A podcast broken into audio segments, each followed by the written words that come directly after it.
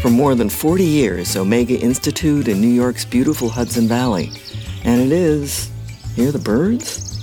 Has hosted great thinkers, creative talent, and social visionaries. Music has always been about freedom, finding my authentic voice. In fact, I hope that's what you leave with when you leave is finding your authentic voice, who you are. As we you know, stress a little less and enjoy a little more, we become more sane and a little sillier. More than a million people seeking wisdom and inspiration have attended workshops and talks with hundreds of leading teachers at Omega. Water is a spirit, it is not a commodity.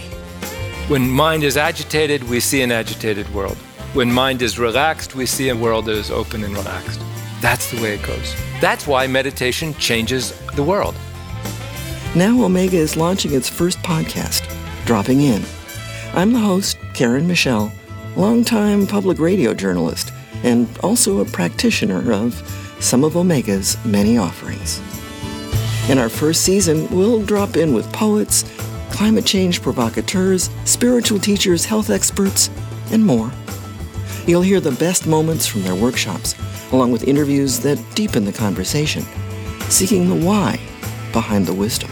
Is the environment itself a poem? The environment is definitely a poem. The environment is is a poem that is in constant need of revision. Subscribe to Dropping In Now, wherever you get your podcasts.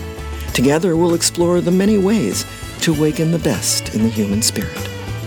Our first episode drops September 23rd.